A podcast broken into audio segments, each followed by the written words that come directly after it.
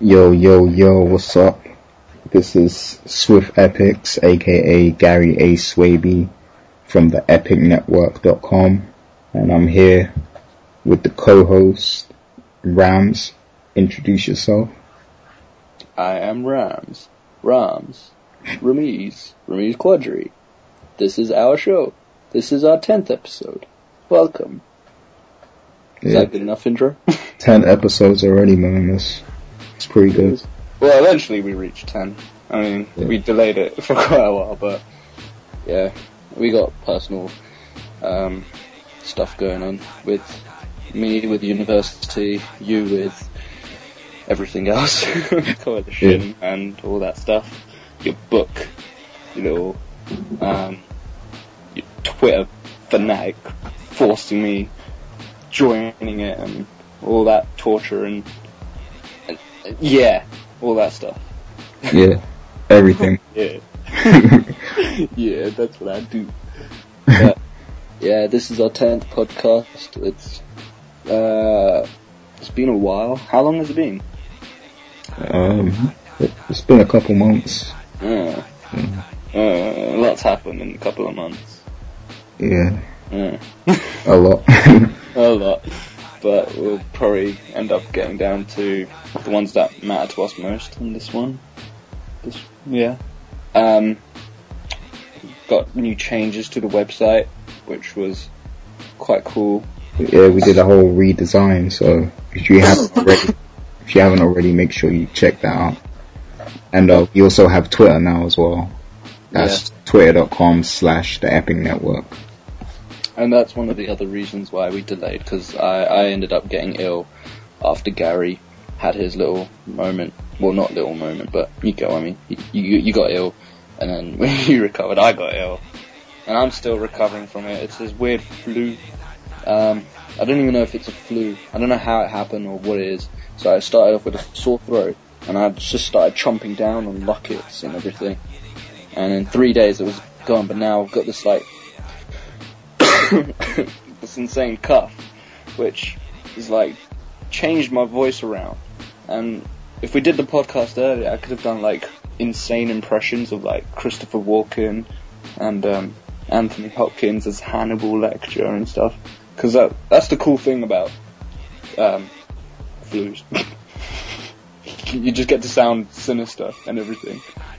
But um, yeah, I've been recovering from that.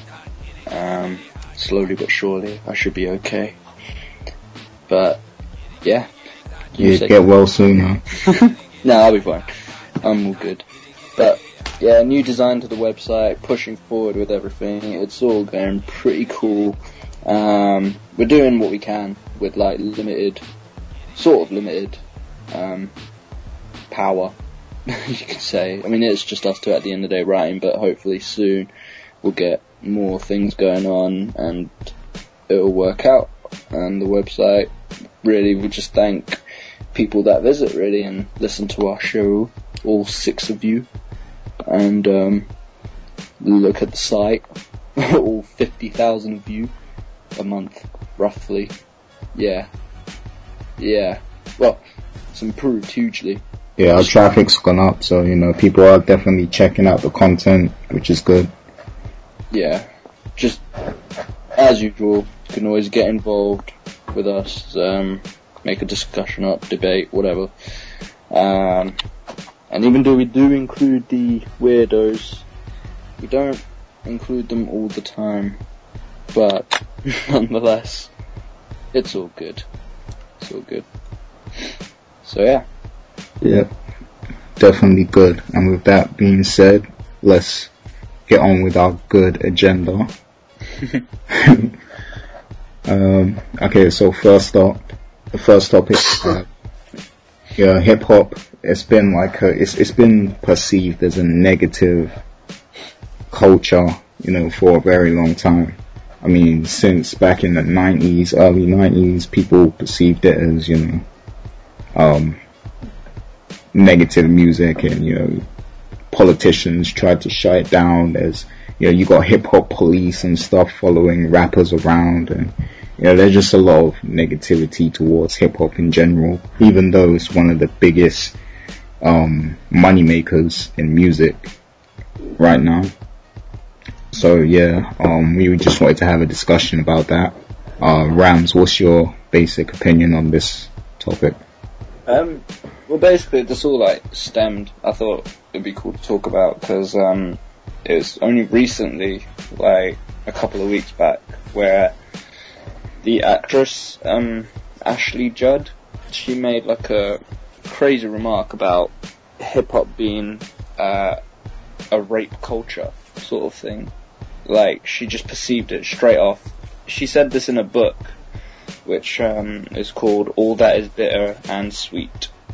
Um, and she went on to like pretty much label the culture of hip hop uh, rape culture, and then she was questioning rappers, you know, attending public charities that bring certain, you know, awareness to important issues. So, you know, she went at like MTV's Staying Alive, and um, she went at Youth AIDS as well.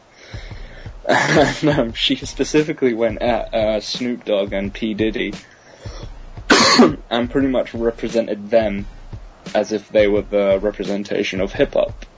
and um, and basically, she quotes in the book saying, uh, she goes, along with other performers, Youth AIDS was supported by rap and hip hop artists like Snoop Dogg and P Diddy to spread the message. Um, who? Those names were a red flag. And um, then she, which was like fair enough, you know. Certain artists will kind of bring uh, a bizarre representation to a lot of people that won't understand, you know, the the real background to hip hop, if that makes sense. I mean, this is just my opinion at the end of the day. I, I can honestly, I think it's really easy for everyone to see that, you know, not a lot of people will get um, you know, the stories behind the original roots of hip hop, what makes hip hop be what it is. It's not the cliche what we see on TV, which is unfortunately what Ashley Judd kind of fell into, really. I mean, she just sees what's on TV, the mainstream, the typical, you know, girls, cars, drugs, distribute drugs. Let's talk about drugs. Let's talk about more cars. Let's talk about how I fucked this girl and, you know, how I killed you with this, blah, blah, blah, blah. On and on and on. And, you know, people like Diddy sang songs like that and Snoop Dogg as well. And, you know, we even get that now with the likes of, you know, my opinion, obviously. Like, I mean, what, what this chick needs to understand is that hip hop is a business and yeah, you know, I can, I can see what she's trying to get at, you know, I mean, when you see rap videos, you see half naked women and, you know, they're shaking their ass and all that. But what people need to understand is that these girls do that because they get paid to do it. Like that's their job to be, to be video models. Like that is actually their profession. So they want to do it. It's not, it's not, you know, these rappers trying to exploit them or anything or trying to, you know, um, what's the word I'm looking for? Trying to, you know, basically degrade women. You know, it's, it's, it's not that type of thing. It's just hip hop is a business, you know, it's, it's, an image is a big thing in hip hop as well, you know, I mean, I'm not saying I, I like or listen to people like P. Diddy or Snoop Dogg. I mean, I used to listen to a bit of Snoop Dogg back in the day, but not really anymore and I definitely don't listen to Diddy. But, you know, I mean, the fact that these guys are even, you know, using their influence, you know, to go to these charity events is a good thing anyway, you know, because they're showing that, you know, um, it's not all about being a street thug or a gangster or whatever. Like, you, you, you actually can help people out and you can be a businessman, you know, like, so I mean, at the same time, they're trying to show you and teach you how to be, you know, a better businessman and be business minded. Plus, you know, help people out once you get in that position. So this, I this I, one's kind of got it wrong a little bit. She's kind of got it a bit twisted. So I, I kind of might disagree with that. Like, I mean, we'll get to the woman topic later on and whatever stuff like that. But what actually trying to say is when you say like you know it's a good business for P Diddy and Snoop Dogg to attend these things, it's good business because they get paid for them. Even though it's a charity organization, they get paid. They get money for doing something charity. You know, telling people to donate, and they get paid for that. So, I mean, not all the time. They don't. They don't always get paid for those things because um the way it works is most of the time they donate money and and and they do it to boost their image. You know, so it's basically it's like Yeah. it's like marketing and PR for them basically because they're boosting their image. That it's making them look good. You know, so that's Yeah, I- the reason they do it. They they're not actually always paid to do that kind of thing. I kind of get that, but I think like, like well, all right, when we talk about MTV, you know, I think they're really kind of senseless as it is right now. I mean, I mean, I am not sure how the MTV thing works. That might be different. I don't know. But yeah, go ahead. But this is this is what I mean. Like MTV's choice of like what who represents what is kind of just. It's like me saying shit is gold, really. To be hmm. honest, like for MTV to make P Diddy like the boss of everything, you know, you know how much hype it was behind making the band, and you know Diddy was like, oh god, that show was boring after a while with the whole get me a cheesecake and all that shit. But I think I, I kind of agree in a sense with Ashley Judd when she says, you know, using the likes of Diddy and Snoop Dogg to, at these events like Youth Aid and um, you know MTV Staying Alive sort of thing. It's it's kind of it's kind of a bizarre choice to make because Diddy, for one, can't even fucking pay child tax support.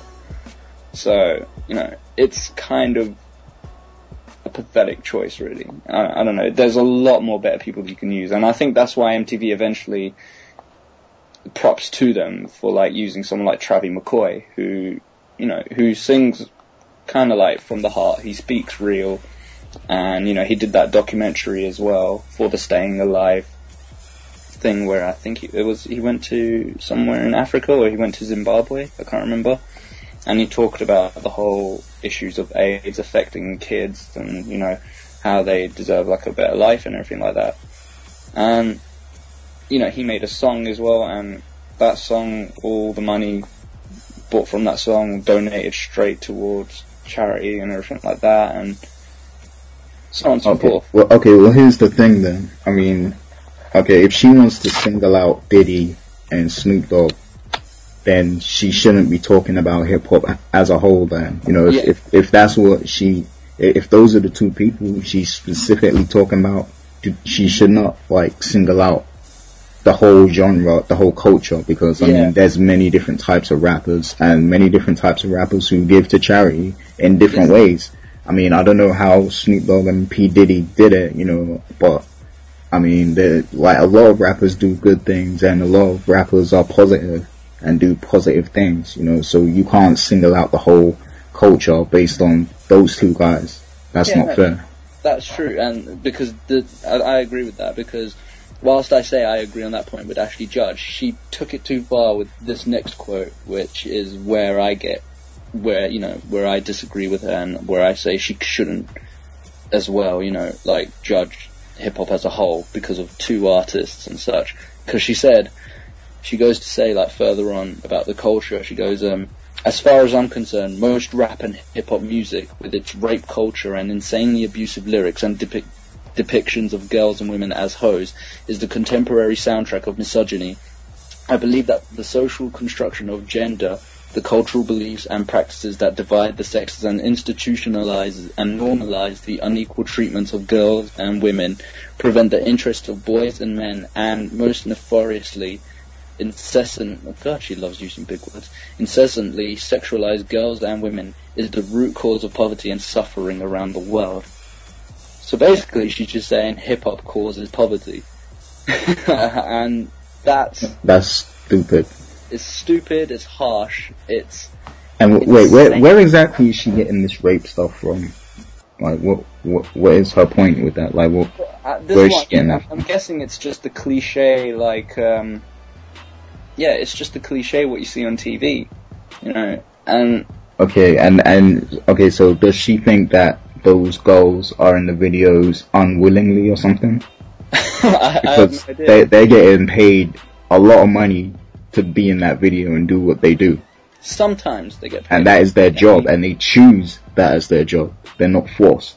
So I mean, No, it's, correct. it's actually creating a job for, you know, women.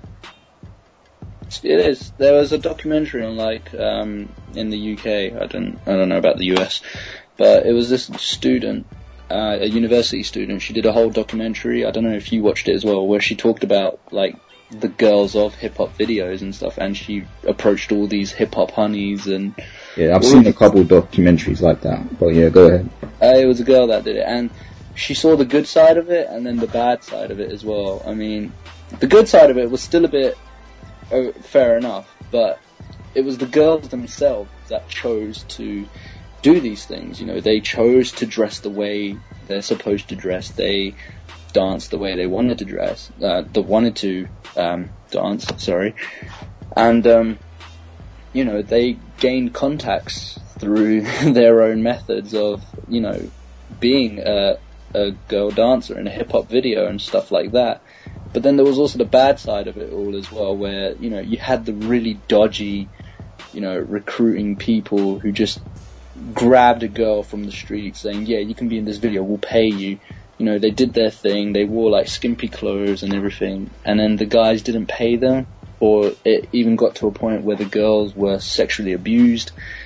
So it's it's dodgy, I mean, yeah, you, you get a few exceptions to the rule. Like, I mean, there's a few assholes in rap music, of course. You know, there's there's but when it comes you got your rotten apples out there, but I mean, but it on the on the broader scale, on about saying, sorry, I'm talking over you and stuff like that. It's because Yeah. I, it's like what she's saying, what she sees and stuff like in a video of Snoop Dogg and a video of Diddy.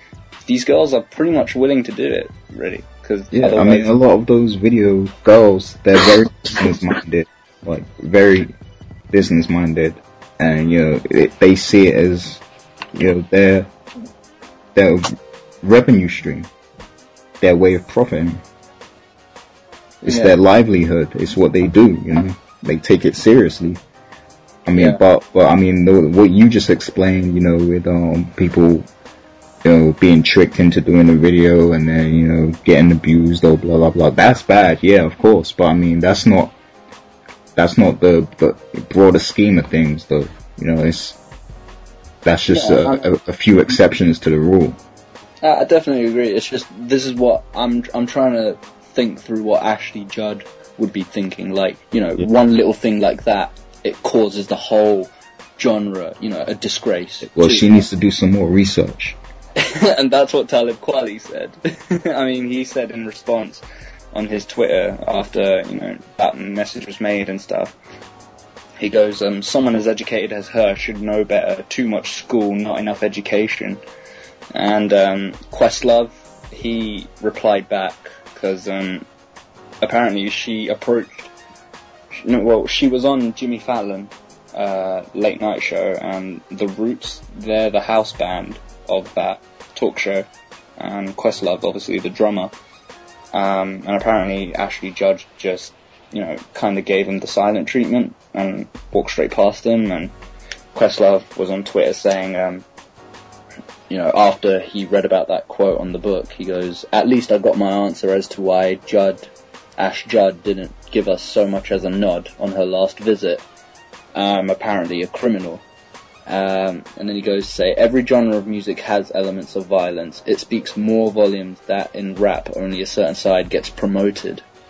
So, in that, just saying that alone, clearly Ashley Judd has just been ignorant really to what is out there because you've got that certain side to rap and hip hop where it is all about the women, the cars, the the drugs, the bling, and all that stuff. But then you've got the conscious side.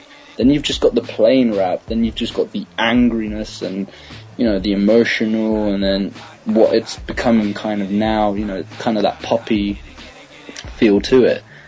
I mean, she just ignored it all really, and she's basing a culture, a genre, on just a couple of things, which is really harsh. I mean, you know, you learn in the world that you can't judge a book by its cover. And she just pretty much did that when it came to hip hop.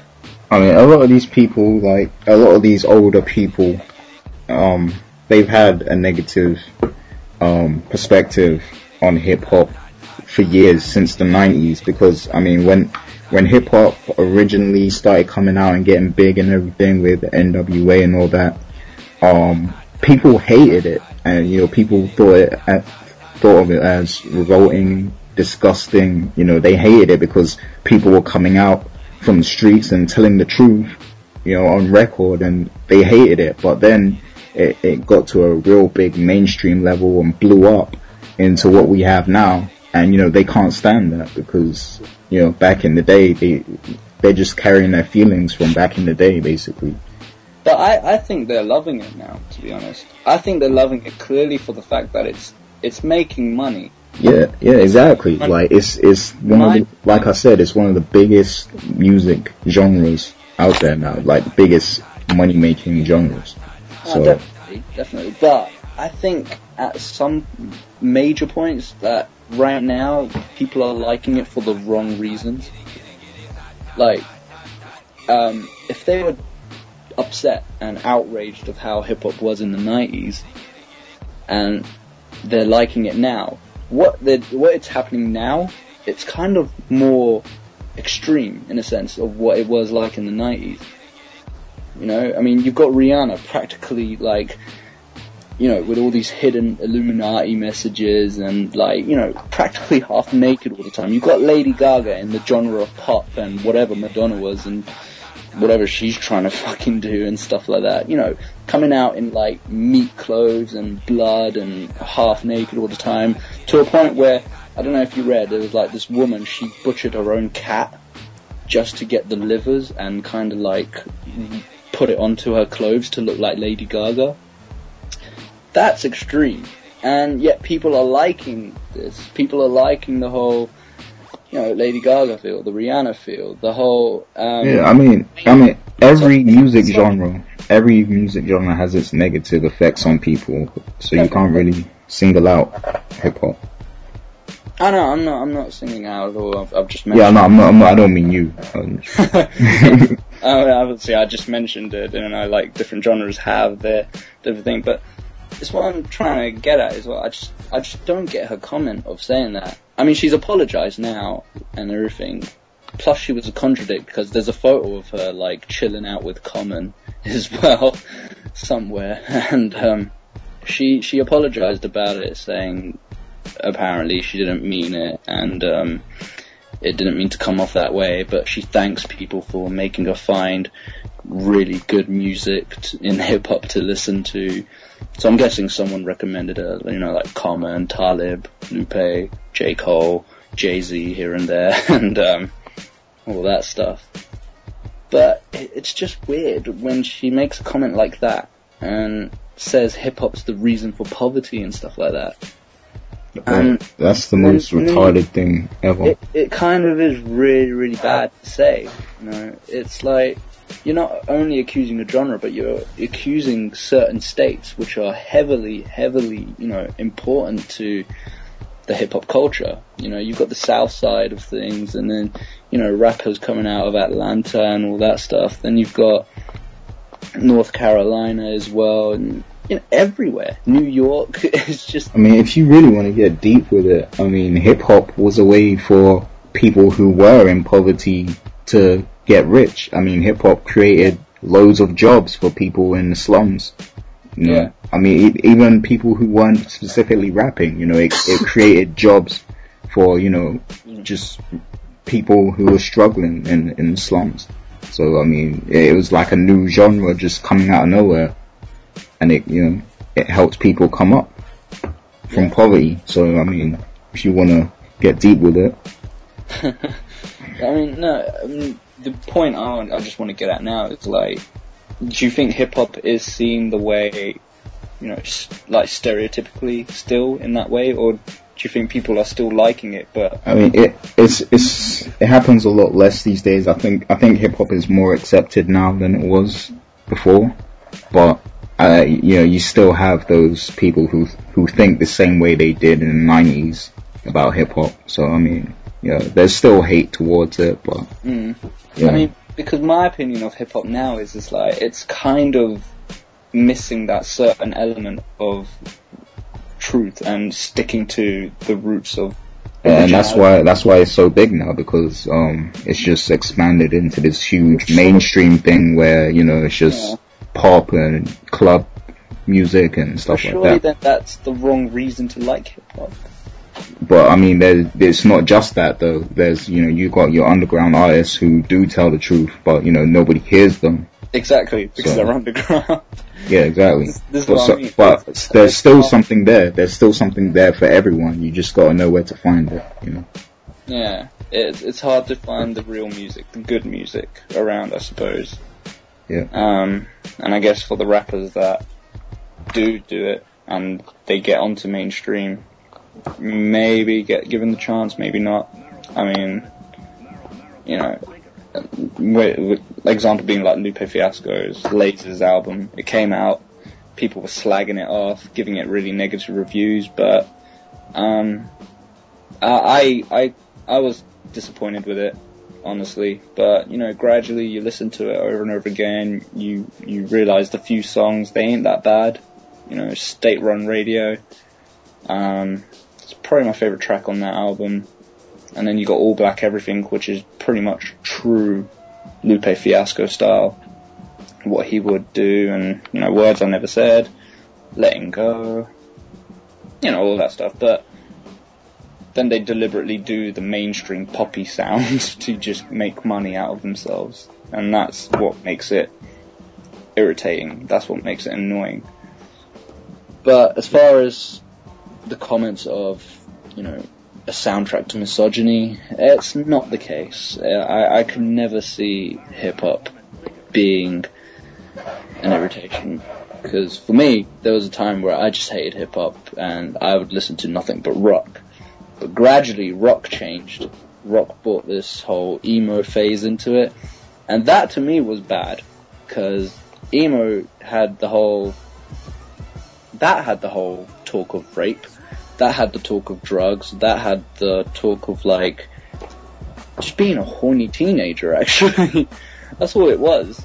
It was just for horny teenagers to take photos of themselves in that weird, awkward angle in MySpace pages, and um, that got boring. And then, again, as you said, it it's all about finding the right music to look towards. And luckily, I I got more into hip hop through the likes of Mos Def, um, you know, Black Star, Talib, Common, uh, Bun B, um, and then Lupe Fiasco, and so on and so forth.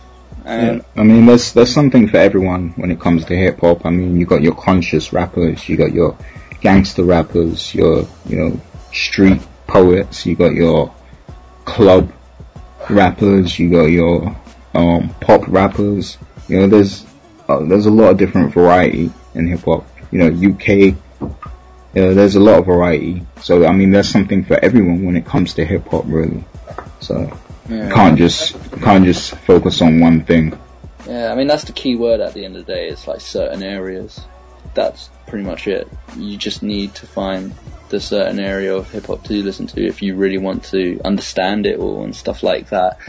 And for Ashley Judd, she didn't really do that. She didn't understand that. She probably just saw videos of girls lacking clothes. I mean, I, I wouldn't expect her to know where to listen to, you know, the likes of Mos Def, Lupe Fiasco, and um, Mobb Deep, and you know, like all these artists. So obviously, you know, the the, the most popular ones: P Diddy, Snoop Dogg, Jay Z. You know, so Yeah, that, that's who she's gonna target. So I mean, I do agree with her on a certain case of the fact that, you know, with Diddy being in charity events like Youth AIDS and MTV, well, the MTV one's kind of understandable because MTV's dumb. Um, they, they just pick anything that will help them get ratings and unfortunately Diddy does, I think, I, don't, I don't know if now he does, but at the time he brought ratings in, and you know people loved him and all that stuff. Um, but now we just hate him. Well, I hate him. I don't. I really dislike him. I just find him boring and annoying. But I, I get the point. What she was trying to say is, is like you know bringing these certain artists to certain charity events when it doesn't seem like they possibly are dedicated to that charity event. You know, they're only there for the money and that's it. Uh, I think that's what she was trying to get at, and that's what she was trying to explain. But as a whole of her thought, because of just those couple of uh, events and scenarios that she's seen, I think she's completely in the wrong. But she she apologized apparently, and um, you know, I think she she should she will understand it a bit better. She might have a bit of fans hating her and whatnot. Not fans, but just some random people disliking her thoughts still. But I, am guessing there'll be like a lot of uh, people that will just accept it, whatever, and maybe carry on teaching about. Who knows? Okay, let's move on to the next topic. Um, yeah, Prodigy from Mobb Deep. Um, he got released from doing time in prison a couple weeks back, and um, yeah, uh, he wrote a book about his life, you know, coming up in Mobb Deep and everything, and um, also some people out there know, some don't. He has sickle cell anemia, and so do I. So you know that book really kind of touched me because like re- just reading it and him explaining, you know, what he went through and how he suffered with sickle cell was like it was like real similar to everything I've been through as well. So yeah, I really enjoyed that book. I recommend everybody goes and, and reads that book, especially if they're a fan of Mobb Deep.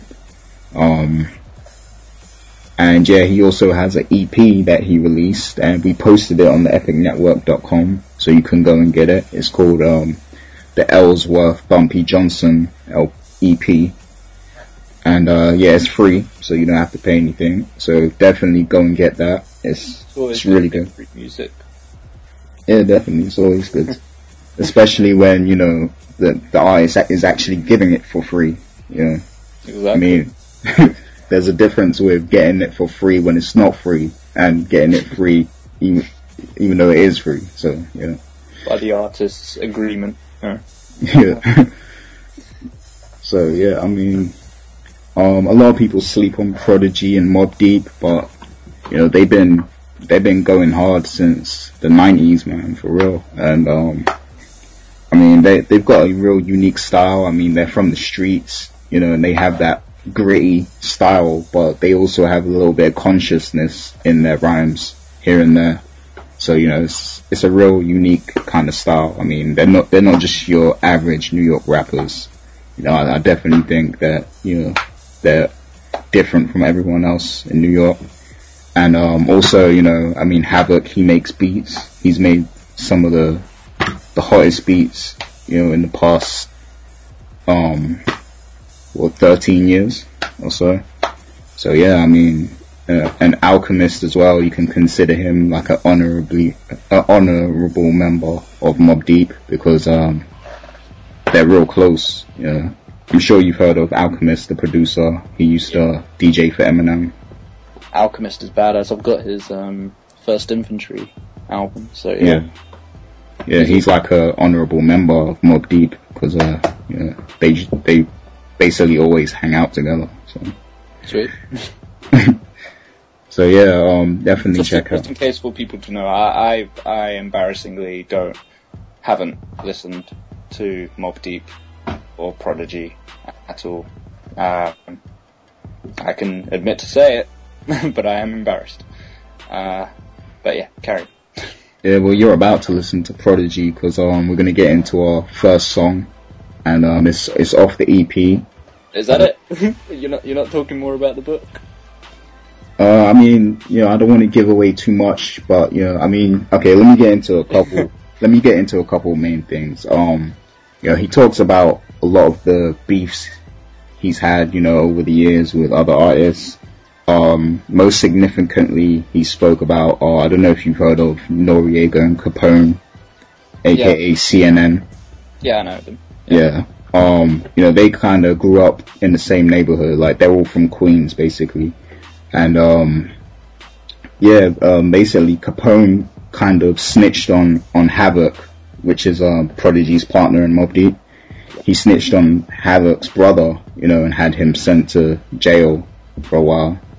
And uh, you know, they had some beef with Noreaga after that, and you know, Noreaga shot one of their like Mobb Deep's friends and stuff. So there was all kinds of crazy stuff going on. But they they they're, they're friends now though.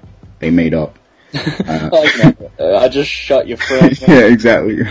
you know, you know how it is. Yeah. So, give yeah. us some history lesson on um, Prodigy's beef with Nas. Yeah, oh, yeah, he, he, he speaks a lot about Nas in this, um, in this book. Uh 'cause cause they basically grew up together as well. You know, Nas basically lived on the same block, like on the same street as Havoc.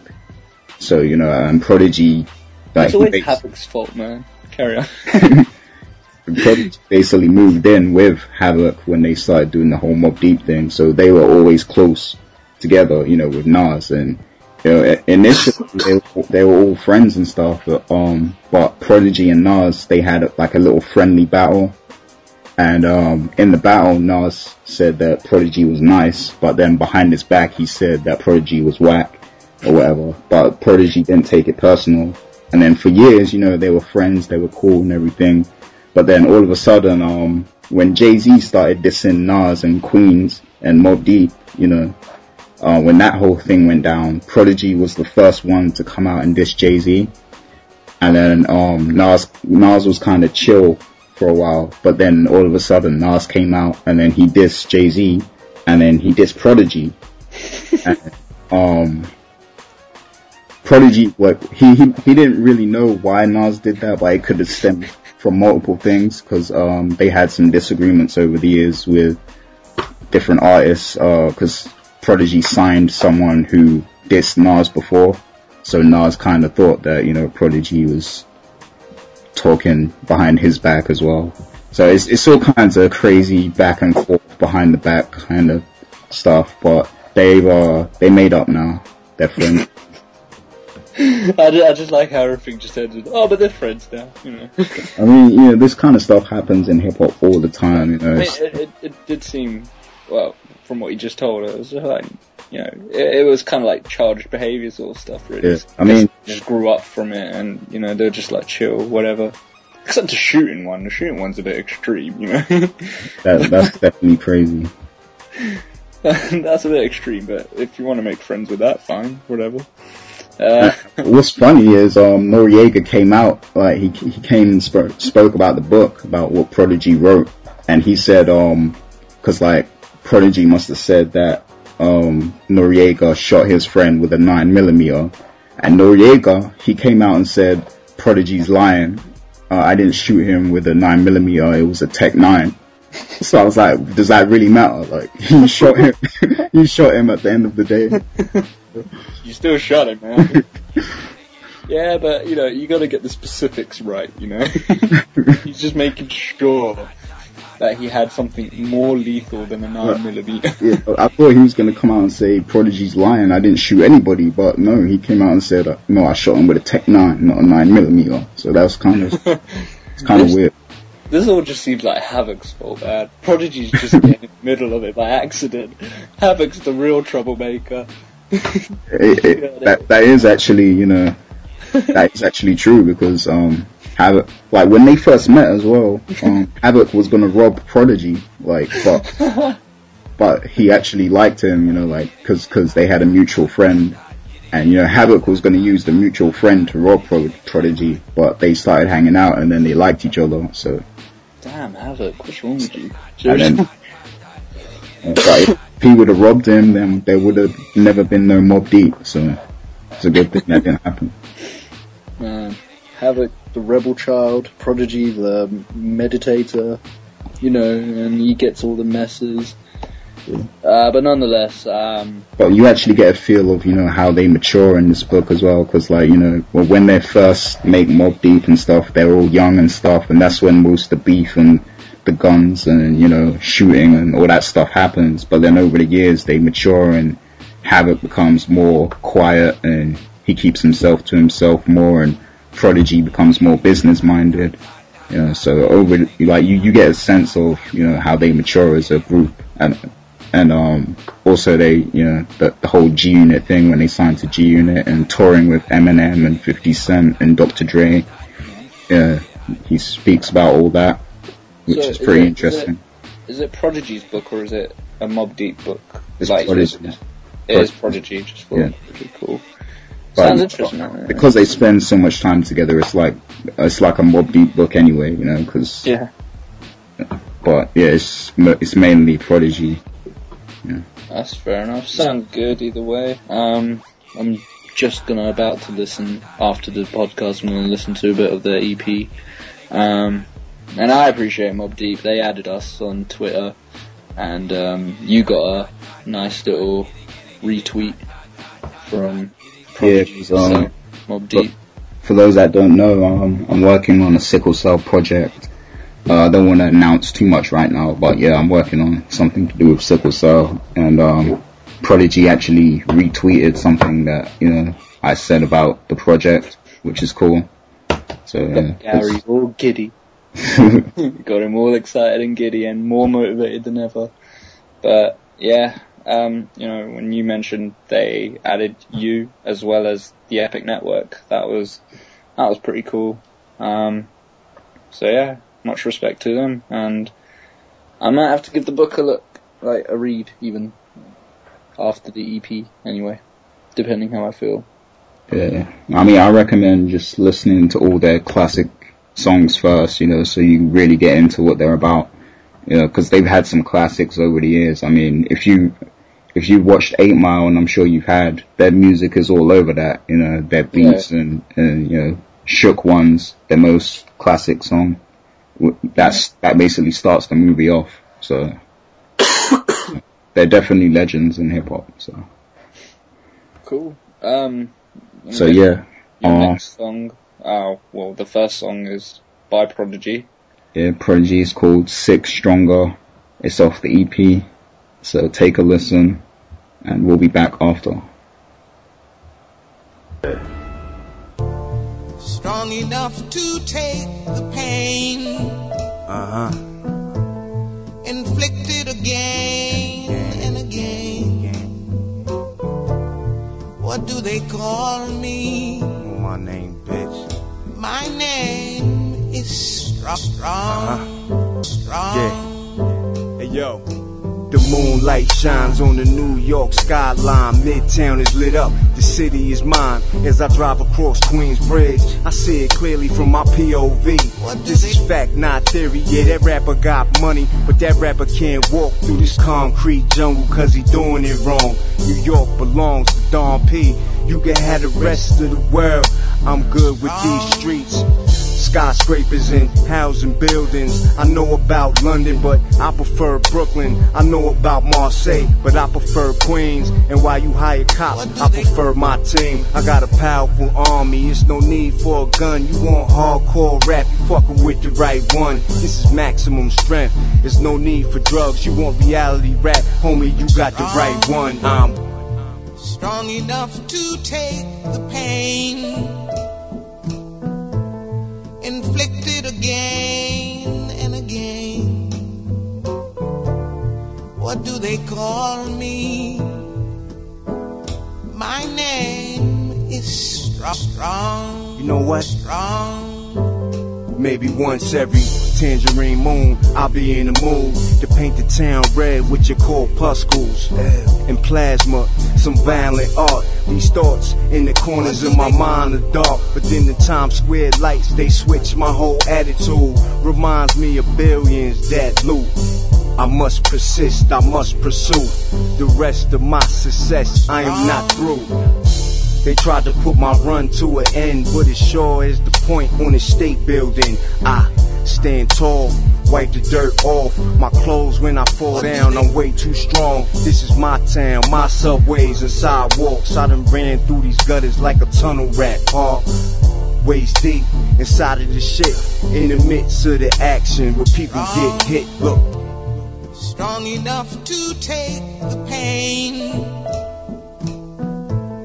inflicted again What do they call me? My name is strong, strong, strong. Yeah, you ain't never been touched means you don't participate within the fuckery. You stay comfortably distant from pain infliction. Meanwhile, I'm flirting with death. She put her lipstick on the collar of my shirt next to my jugular. I ain't trying to keep her. I just want to fuck her when I pass through. I'm too committed to life. She a bitch, but I love her. Refuse to part from her. I'm destiny's child. I survived it all. The most high got a special plan just for me. My table is set with cake for days. I'm a little bit late, but it's okay. My future's so bright that I gotta wear shades. I follow in the footsteps of LL Cool J, 50 and P Diddy. My relentless drive to thrive and prosper made me strong enough to take the pain inflicted again and again. What do they call me? My name is strong, strong, strong.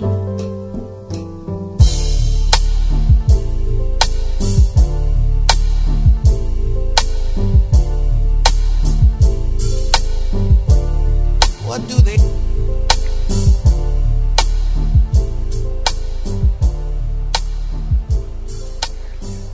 And we're back.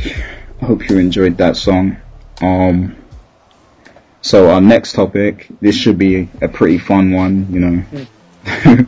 Rams came came up with this. Um, Yeah. so we we- we're gonna make up some random beefs that should happen in hip hop, you know, like you know battles, dream battles, maybe you know that we want to see happen, dream beefs, whatever. And Everyone, everyone is basically getting too friendly in hip hop, and um, yeah, it's so kind of it's kind of getting friendly to the point where it's getting lame friendly. like, um, you know, I mean, Jay Z and Lil Wayne.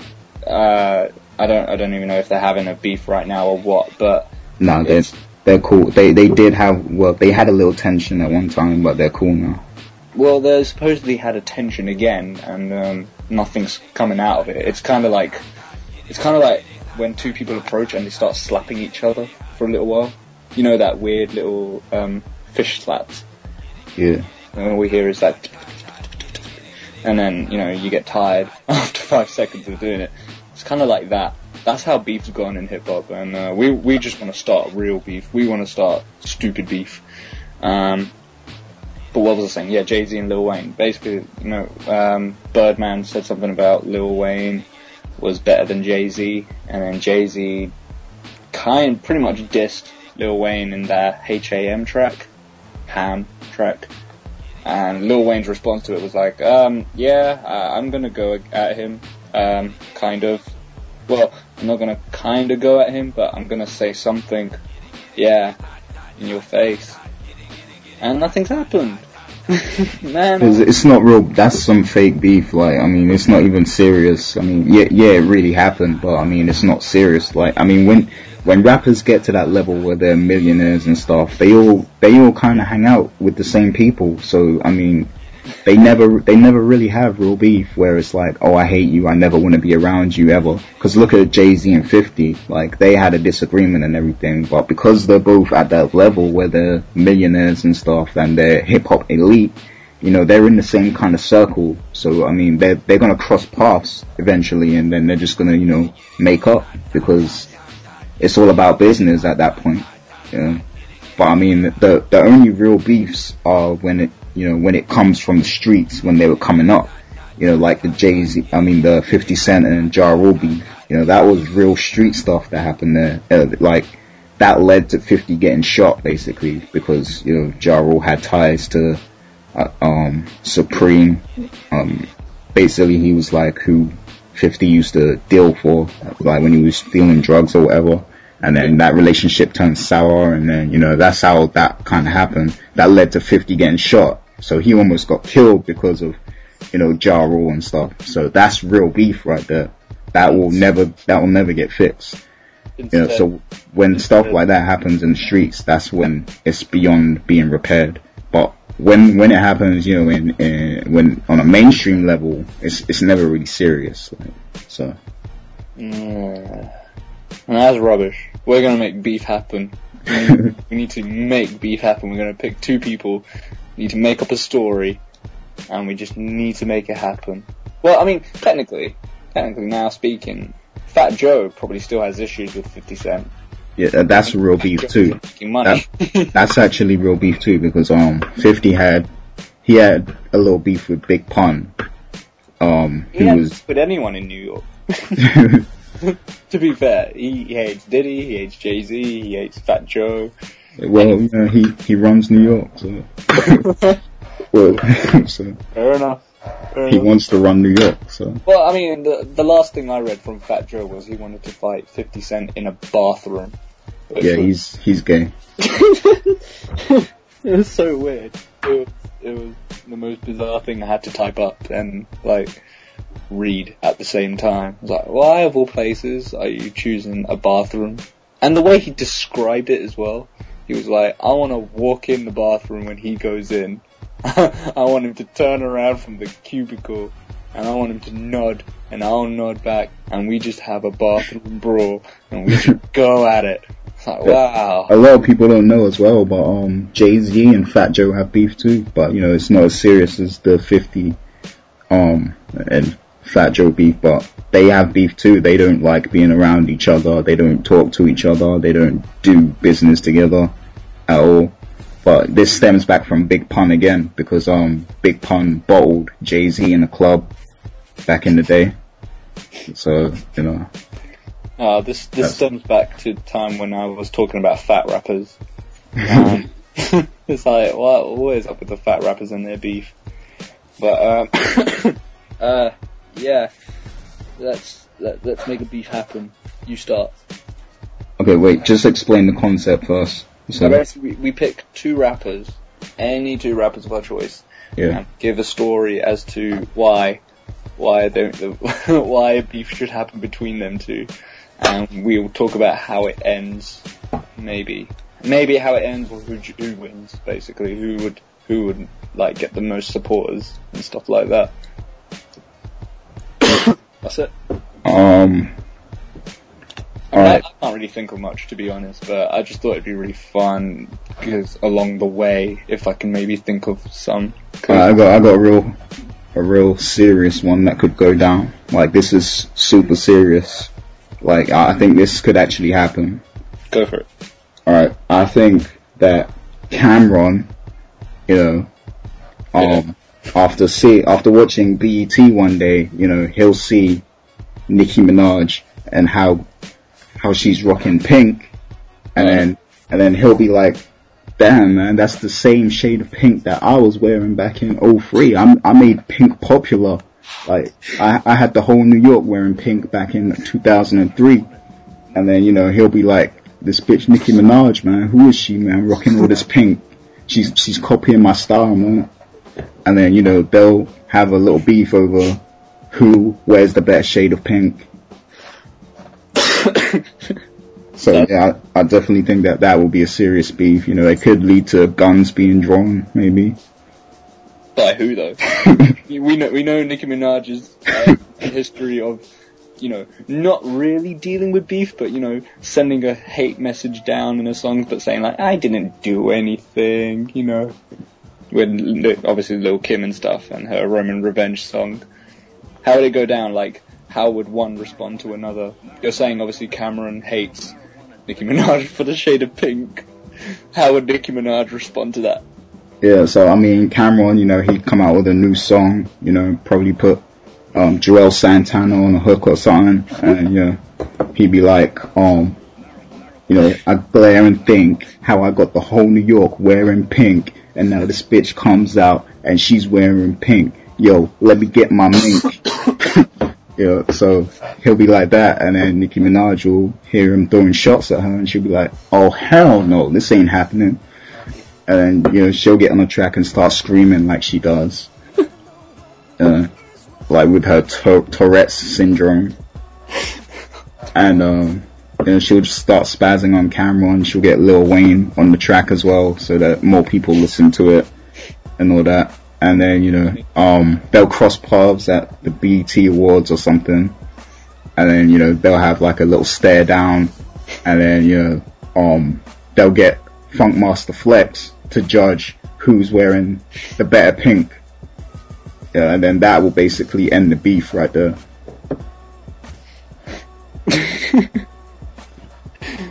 Who do you think? and then, and then the next week they'll be on a song together. there'll be there'll be a backtrack song. They'll be like, yeah, we're cool, we're cool now. Who wears the better shade of pink? Who, uh, who's your choice to win that beef? Cam'ron, man. no homo. Fair enough. No, no, it's fair enough. That's a good beef. That's a beef. The color pink destroys everyone, man. That's yeah. a that's a tainted color right there the color of all evil. Alright, I, I got one. It's it's kind of stupid, and I'm, I'm not going to be sure how I'm going to explain it properly, but got Bun B and Soulja Boy. okay. Pretty much, basically, Bun B's Bun B, Bum Bum what? Oh, Bumble Bum Sorry, man, I'm getting tongue tied with saying anything. He's a very knowledgeable dude. He's very smart, educated, um, knows his stuff, and he's one of the most underrated people around, basically. And what, he's like pretty much sick and tired of listening to Soulja Boy songs. There's that one song with Soulja Boy where he's promoting himself getting a D plus in school, and um, basically Soulja Boy makes another track um, and he's like, you know, it's called Soldier for Prez. Uh, there's a song called Bun Beef for Prez, which was done by J. Cole as well.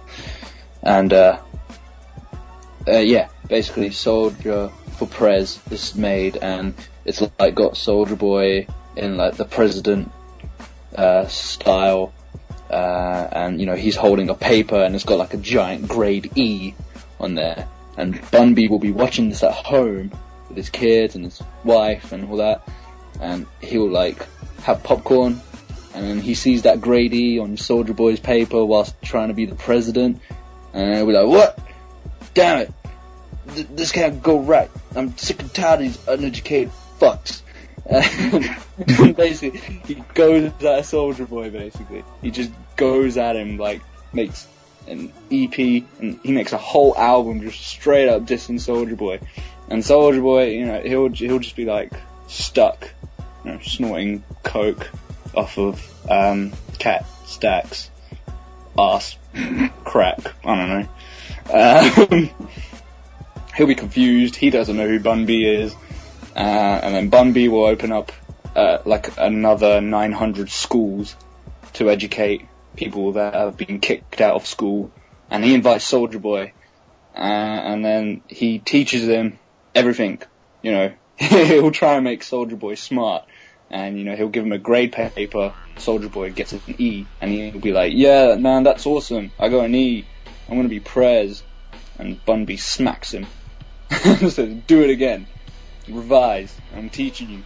And Soulja Boy does another exam paper. um, he gets a D. And he was like, hey, that's like my last song, I got a D. Man, that's awesome and then Bun B smacks him again, and then makes a diss track just behind his back, um, whilst he's tutoring him.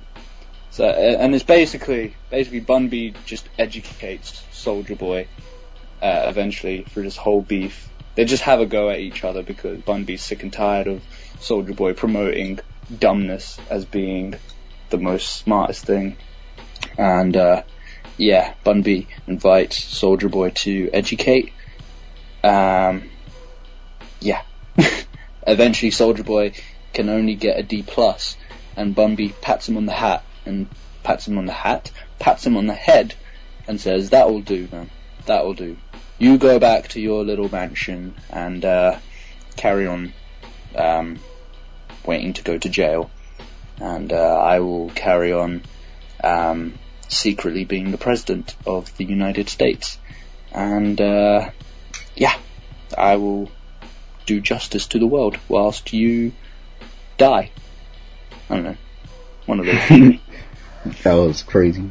that, that's my ridiculous thoughts of what a beef should happen.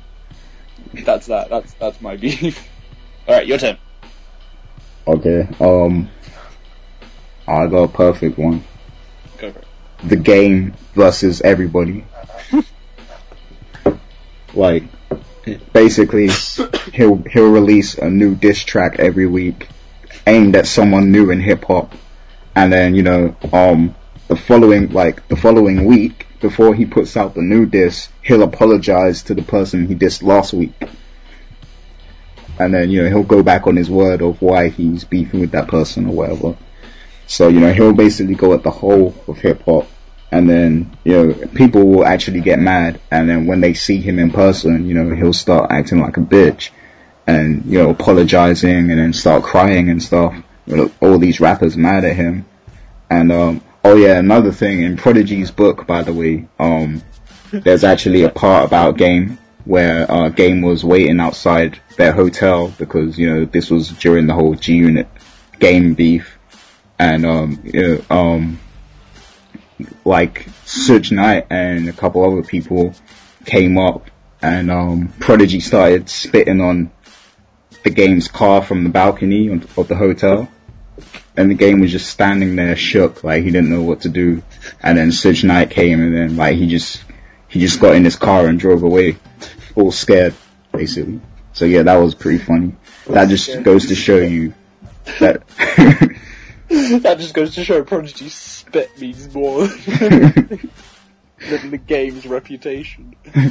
that just goes to show you that, that he's a like game is just weird. He just I don't know why he acts all tough and stuff. And have you seen his his new haircut? No, he's got hair. He's got a red mohawk. Uh, It look- well, it looks- no, obviously red. The Yeah. his album, obviously. But it looks gay. I didn't even know he was he was able to grow hair. I thought he was all the time. I know he's got that stupid tattoo on his face, but that's about it.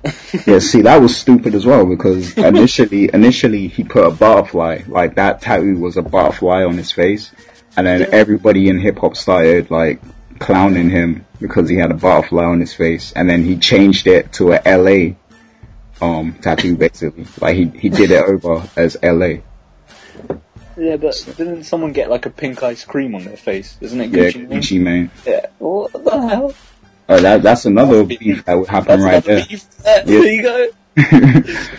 We just created we just created another one. Like who's got the better face tattoo? along with game against everyone else. Personally, game versus Gucci Mane. Yeah. My gay tattoo is better than your gay tattoo. I ain't a gay tattoo anymore. Ooh. No offense to the whole, whole gay saying, mind you. It's just the idea of having a butterfly on your face and then a pink ice cream on your face. It is rather, yeah, it's, it's rather weird. Carry on with your beef. Uh, yeah, that pretty much was it. I got nothing else on that. Okay. Okay, I mean, Game is just a bitch, basically. he's bipolar. It's been proven that he's bipolar, so, yeah. Oh dear. Oh dear. I got one.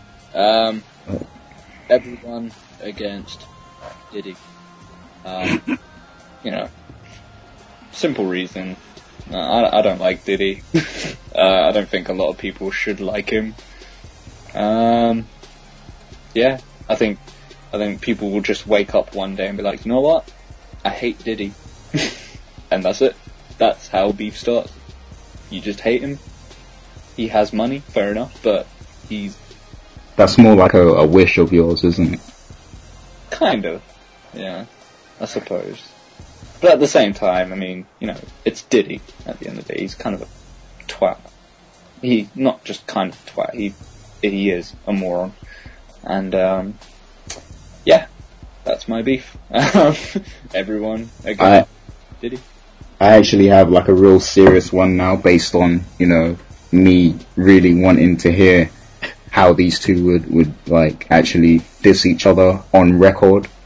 Because um, cause like nowadays beef is all about image. You know, it's, it's stupid nowadays. But back in the day, you know, when Jay Z and Nas were beefing and all that kind of stuff, it was about the hip hop. It was about the music. Like they would diss each other and make good music at the same time. You know. Yeah, this is what So- I'm trying to get so- at. Though. This is what I'm like trying to explain when, when we were talking about it beforehand. I mean, nowadays it's pansy. Nowadays it's really pansy beef, and it's not even beef at all. It's just like a little grr. It's just childish, basically. yeah, a little right? childish thing, and then that's it. Then they're just friends again, and then they just like throw some random dollars around in everyone's face, and that's about it.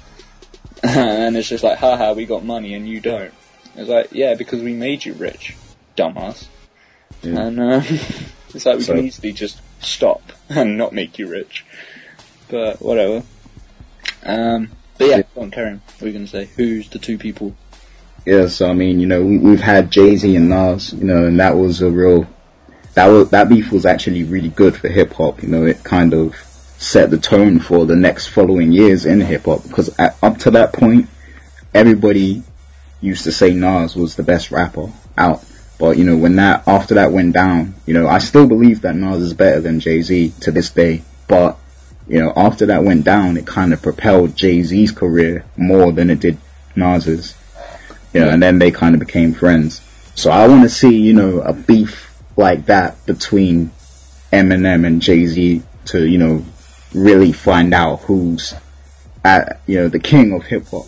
You know, who is really the top dog. You know, I would love to see those two kind of go at it on a music level, you know, like Jay Z and Nas did. Like that would that would be really good. That would be really interesting to see, in my opinion. I think the only way that beef could happen is if Eminem beefed with Kanye West. Yeah, I mean, I don't, I don't actually think this will happen. It can't happen. No, Like, it- 'cause they're cool. They're too cool with each other for this to happen. But I mean, I would love to see it. Yeah, but that's what I mean. If Eminem went at Kanye West, I Yeah. think that would kind of upset Jay Z a little bit. And then Jay Z would be like, he's my protege. you know, I gotta sing for him. Because I think someone needs to shut Kanye West up. And I think Eminem does it best. To be honest with you, I actually don't think Jay Z would do anything because Jay Z's proven that he he doesn't really um ride for his his proteges, you know, like he should.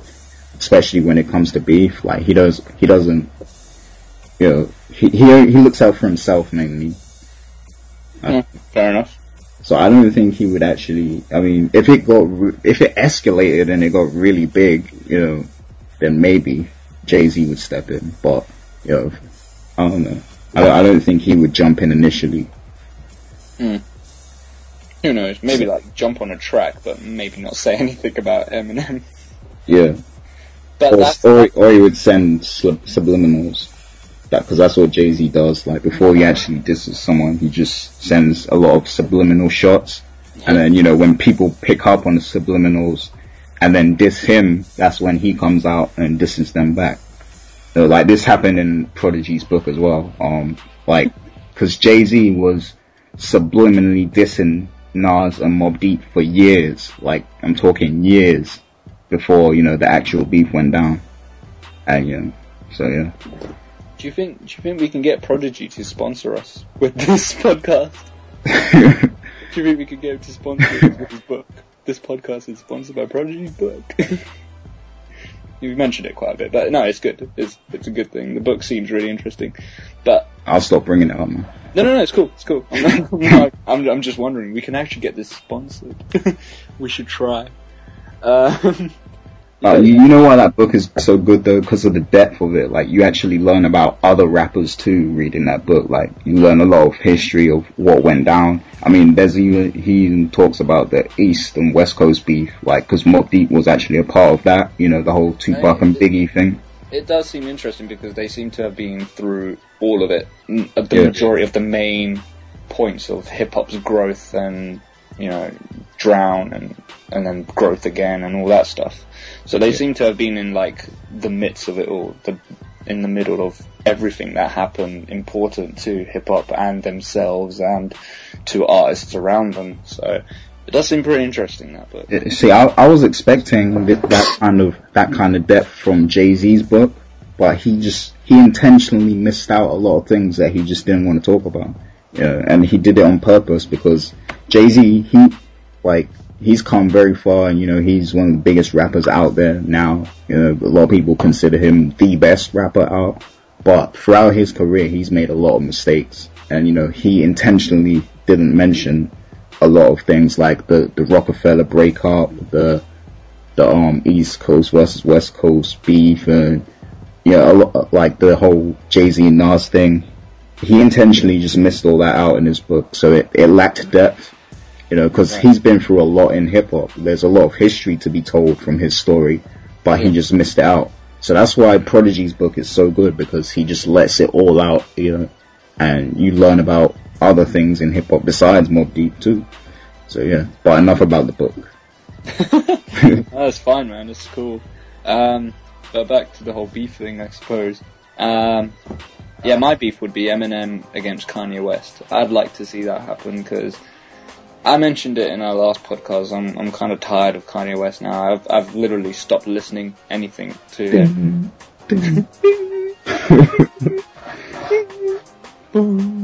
But um, yeah, I, I'm actually really just bored of him and the whole concept of him calling himself the greatest of all time. And I don't know if anyone's listened to it. We've got it on our page on the Epic Network. You can download it. I think. I hope. Still, um, it was a leaked track from Eminem.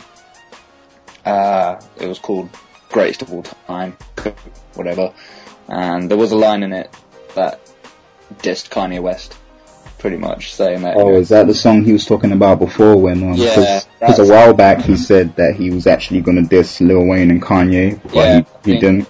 I think Goat was the track that stated it, and it's a good track actually. I like it a lot, and um, yeah, I think Eminem, he's he's one guy that is very difficult to kind of win against if you ever try and beef against someone, and um, for someone like Kanye West who's going around saying he's Jesus, he's the greatest of all time, he can do this, he can do that, he can get away with anything. I think Eminem's the perfect guy to kind of like just say, shut up, you know, just Yeah. like end it all and let them have their beef. Let Kanye West do his little crappy verses like, everyone hated me, but I can make money, blah blah blah, ah, what, ah, ah, make that weird noise. And then Eminem can just come in with his crazy, insane lyrics and metaphors and all that stuff against him, which everyone will be like, that's sick, man, that's awesome. So yeah, I think I think Eminem will just pretty much destroy Kanye West if they. Oh yeah, definitely. I mean, they're, they're not even they're not even on the same level. Like I mean, Kanye is he's just a different type of rapper. He's not even lyrical like Eminem is, like with metaphors and stuff But like when it when it comes to like saying who's the greatest of all time and stuff, I I mean, because Eminem said he he claims himself the greatest of all time, which is fair enough. Kanye says the same, fair enough. But Kanye goes overboard with it. He's made himself out to be like a prophet, and that's one thing which I hate when artists do that. They get their fans to agree with everything they say to a point where the fans are making them like a prophecy to them, basically. And it's wrong to do that. It's wrong to make your uh, fans, the people that make you rich, um, kind of perceive you as God. You know, it's wrong to do that. So, yeah, I'd like to see him like get toned down a fair amount. But um, do you know any of any other beef? Uh, Can you think of any? trying to think.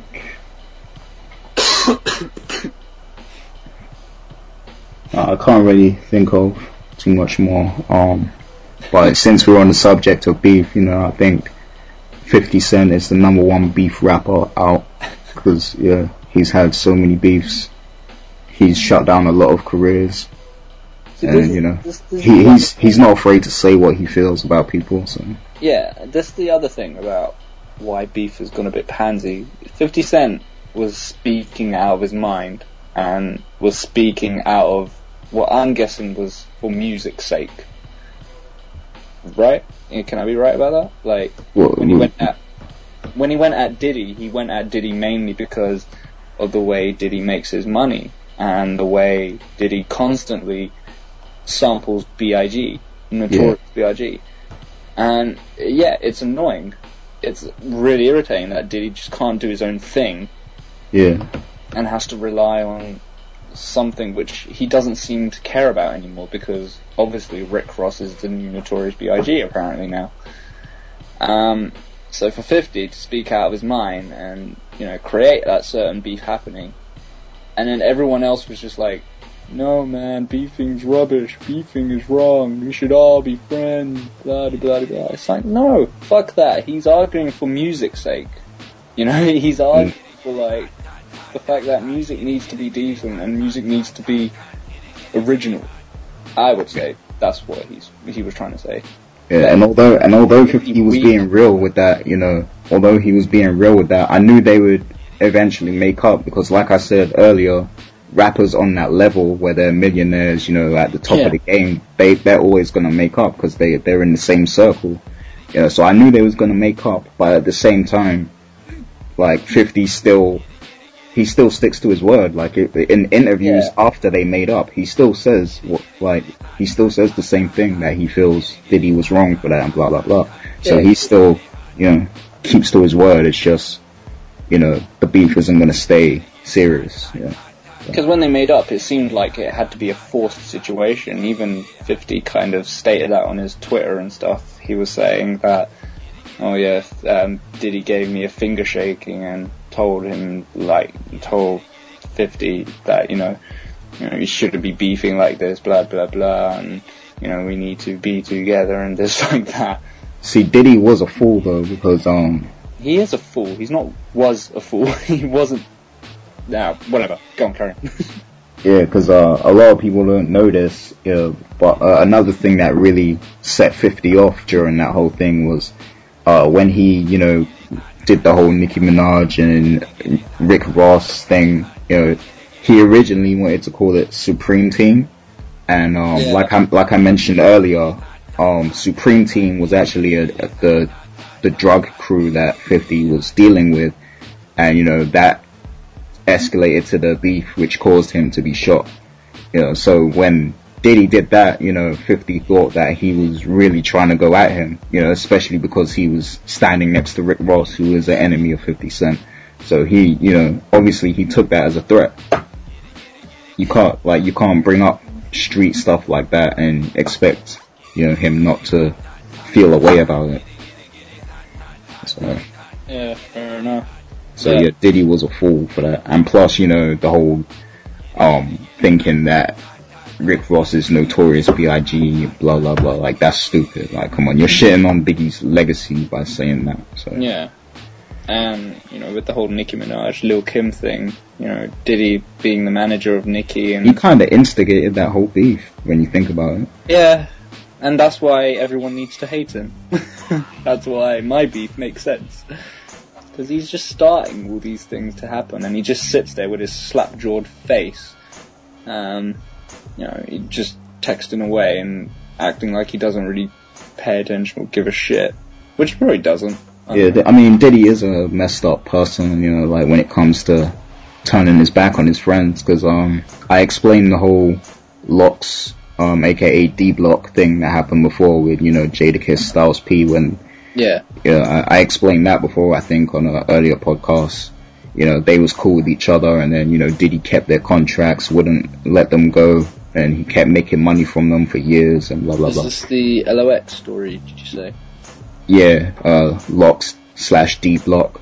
Yeah, I think we just spoke about it in general, like when you were telling me about. Yeah, you were telling me because we the Slaughterhouse track came Yeah. came out at that time, and yeah, I Yeah. remember. And then, um, you know, and then the whole Lil Kim thing as well. Like he kind of, they were cool with each other, and then he kind of turned his back on her and sided with Nicki Minaj. So you know, Diddy is kind of, yeah, he he just likes to stand next to who's the hottest person at the moment and make money off of them. That's what he does. So That's all he can do, because he's not relevant for anything else. Oh dear. I got another beef though. Um, Drake and a mirror. Yeah. Um, they they have a contest on who sounds more boring, basically, and uh, the mirror. Um, Drake will win. Drake will win. Yeah. There you go. yeah. He he looks in the mirror and he's like, "Who's that guy? Man, why is he looking at me like that?" So you know, um, he has like an 18-hour intense um, rage against a mirror that he passes in I don't know Macy's or something, and uh, yeah, he, they start having a rap battle right then and there. Drake against a mirror, and um, Drake has his planned out freestyle on his BlackBerry, and he still forgets. And um, he keeps looking up at the mirror, and the you know obviously it's his reflection, but he doesn't realize this. And um, he keeps thinking the mirror's mocking him when it's just Drake swearing at himself. And uh, this leads to Drake punching the mirror, but getting a bloody knuckle, and uh, therefore passing out on his own blood. Um, yeah. that that's that, I think that that would be like a very very um, inspiring beef. Drake versus a mirror. yeah, that that's my beef. Can you think of any others?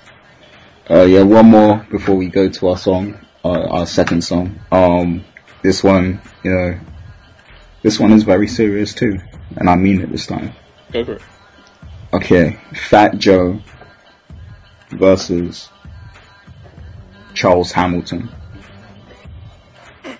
Okay, so what happens is, one day, you know, Fat Joe, he makes a, a, a music video, and he's wearing red, you know, and um, he's wearing a red top and a red hat, and um, Charles Hamilton, you know, after smoking some crack, he'll look at the video and he'll think, damn, that's Dr. Robotnik. I got, I, I gotta start beefing with this dude for Sonic, man. I gotta help Sonic out. So, yeah, so he, he mistakes Fat Joe for, for Dr. Eggman. And, you know, they get into a heated battle. And then Charles Hamilton tries to jump on top of, um, Fat Joe, Sonic style, and then he falls and breaks his neck. And then that ends his career. Isn't he already in a wheelchair? yeah, well, he, that's what happens. He actually jumps out of the wheelchair and then, you know, injures himself even more.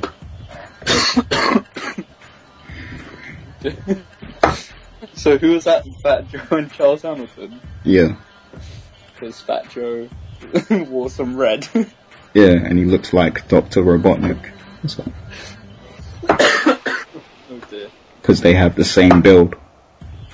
I They like, have the same physical build, so. I, I like the idea of having the sound effects happen. Just this, this one. Yay! I love that sound effect. How about this one? Um, since we're going on Charles Hamilton, Charles Hamilton and Saigon. Um, Saigon obviously uh, had the Mario tune as his background. Well, over the Mario tune.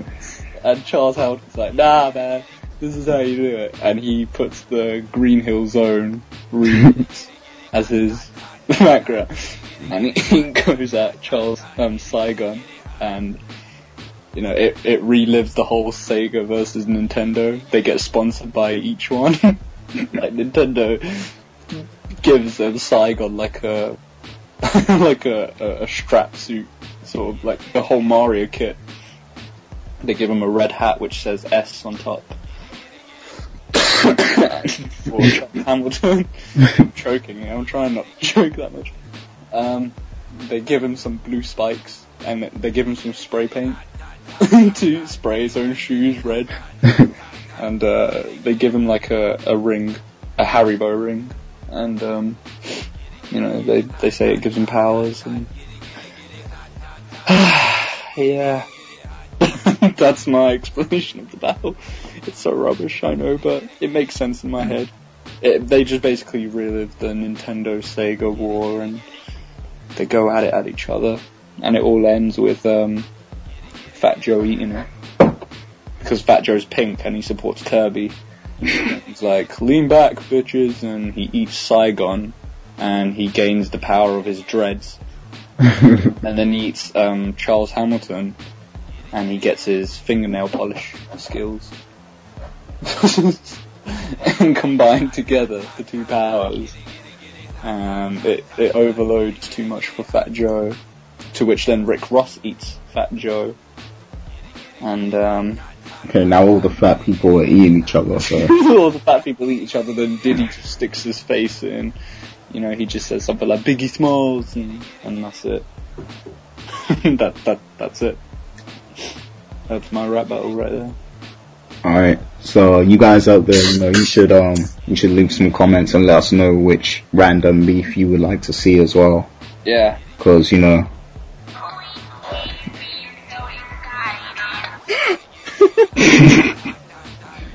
yeah.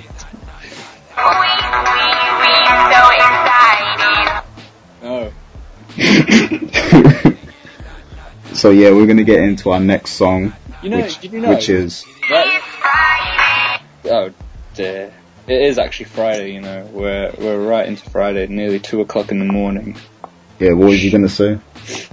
What was I gonna say? Yeah, you know the random rapper in that music video, Patrice Wilson. or Something. He actually wrote that song. Yeah, I know, I heard. He's a terrible writer. He's a terrible writer. Why would you? I mean, I thought at least she wrote the song or something, but it was him. He wrote the song. Party, party. Wow, seriously. Um, I- I'm too. It's it's really late at night to even argue about this. But yeah, uh, leave us your comments on. Get involved. Tell us how a beef should happen between two people. How will it go down? And yeah. shut up. That, that was actually an accident. what that we're so excited, but we are excited. uh, yeah, um, let's get to our next song, which is my choice. Yeah. Um, Friday. it's not Friday. Yes, it is. it's not the song Friday. God, dude, idiot. I know you're gonna buy her album. I know you're gonna wait there for a Wait, wait, wait, wait. She has an album? Probably. She probably has an album coming out soon. Well, not soon, but in the making. She made tons of money, man. She made like, she's got over a hundred million YouTube hits. Um, she's on like the top 50 iTunes thing. Okay, just, just, just carry on. Just introduce the Your song. fault. You played the song, dick. It wasn't the song, it was a soundboard. Or it was You a soundboard soundboard. app- application on iPhone. The fact that there's a soundboard of that fucking song. Fuck. The power of the iPhone, man. Did you know um, Glee? Um, they're gonna do an episode dedicated to that Rebecca Black song. That's how shit TV's getting. That Glee are just, uh, you know, they're just kind of like clawing on these. I mean, the- The internet is becoming like the basis of everything now. Like, yeah. But just because of one song, one shit song, you know. Uh, anyway, my song, my track. Um, it's B.O.B. Uh, New York, New York, or NYNY, whatever you want to call it. It was the song that was in the Crysis 2 trailer. Um, I know Gary works for the Coalition. Shout outs to the Coalition. Um, have you played Crysis 2? no, uh, I was actually gonna get it, but um, I blame H Town player, aka Edward V, because he said the game is shit, and because of him, I didn't get it. But um, I don't know. I think I might try it out when it get, gets real cheap. So we'll see. Well, I mean, according to him, Edward H Town, I mean, I, I don't have enough money to buy games because I'm studying at university and you know I'm trying to get education on a roll. But because I don't have money, uh, that classifies me as a non-gamer. Shots fired. You know, uh, I I can't really say much about the game. Speaking of beef, we just started one right here, exclusively. I, I, I ain't starting any beef. I'm just clarifying his statement. You know, I'm I'm a poor tramp, therefore I'm not a gamer. That that's how I roll apparently. But the track itself, on Yeah, let's let's get into the song. yeah, it's it's a good song. It's really really nice, beautiful, and the lyrics are quite interesting. The song's short, but very decent song. Check it out.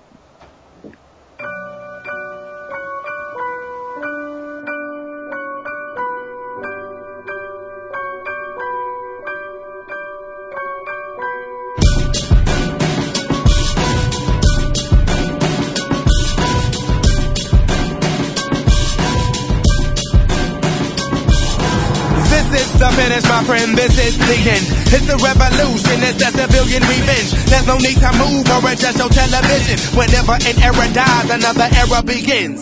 These American fights, these American wars, these American stripes, these American stars, but these American cages have American bars. We hunger for truth, so we headed for y'all.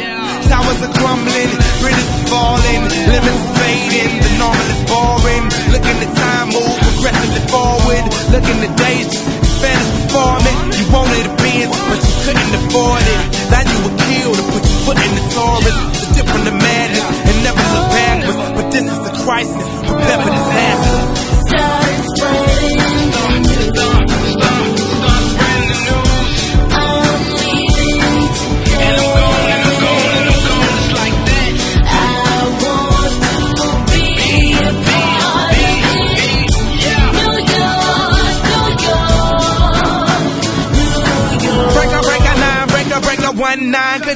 Get an operator on the phone line?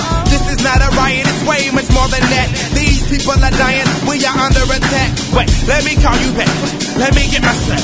We ain't taking shit, so therefore we're fighting back. We ain't waiting on the line for a 91199, whatever, man. I ain't got time for all this nonsense. Enemy responses. Ain't a dial tone in a home on the continent. Me in these bondages, this jungle that's a fundament. Man, I swear they sleeping, they unconscious, or they slumbering. So we break the piece to get a piece of what we want to get. Act like we new to this, like we gon' run this shit. Let them know we run this shit. And let them know just how you feel the way your country is. Now look how beautiful destruction is. It's Bye.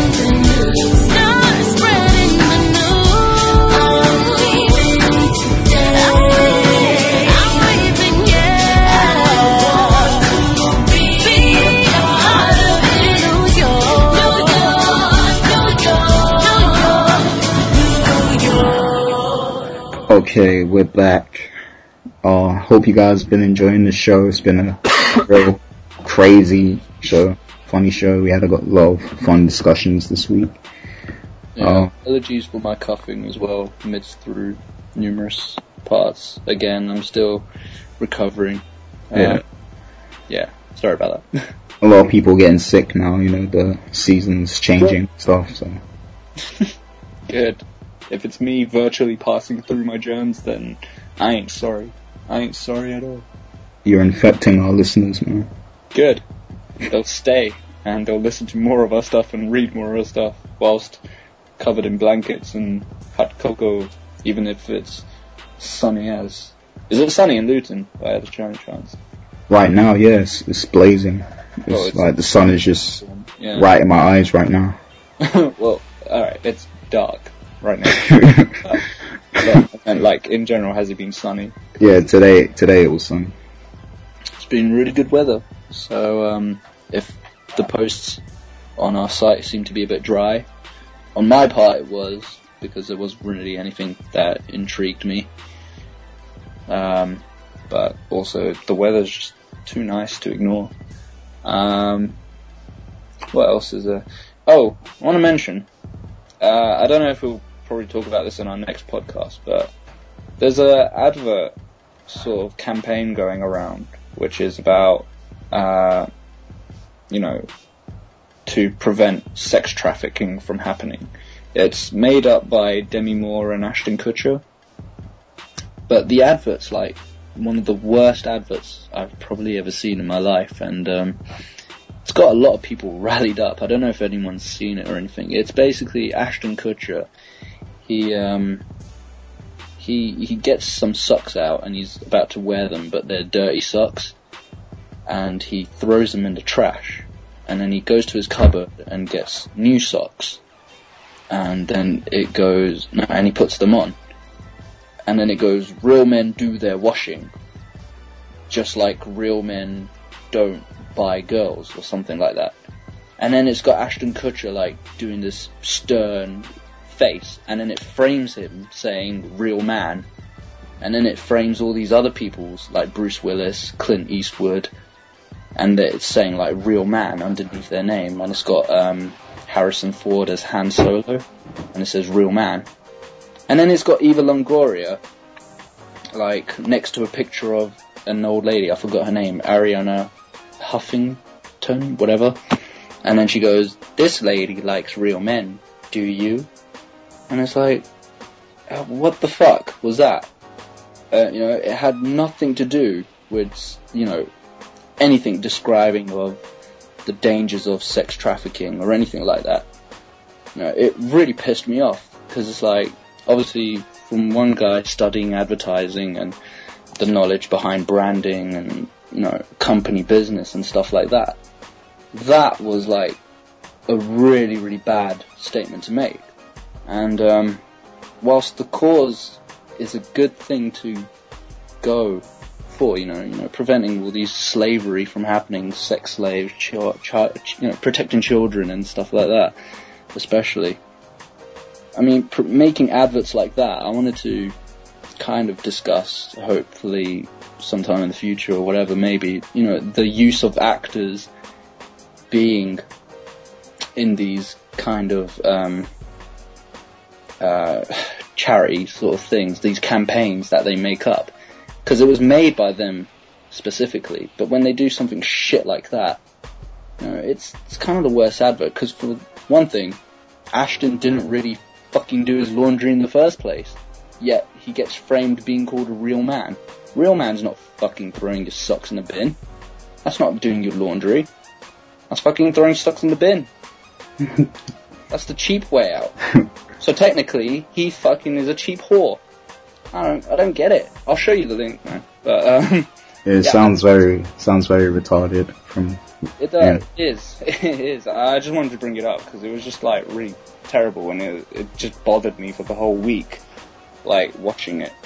Um, but maybe it could be a future discussion. I don't know because we talked about it earlier with the whole, you know, comments on the likes of Diddy and Snoop Dogg and a, a campaign like Youth Aid and MTV's thing. So it could be like a further discussion or people can comment on this podcast, letting us know what they think about the whole situation in general and what I just talked about now, which was probably gibberish, but my bad on that. Um, but yeah, I've got no other final thoughts. Okay, um, I don't really have any fun, well, um, 50 Cent is dropping a new single this week, so I'm looking forward to that, basically, and, um, yeah, I just want to remind everyone again that, you know, uh, you should really read Prodigy, My Infamous Life, you know, I, I know I said I wouldn't mention it again, but, you know, just final, final thoughts. It, it's all good.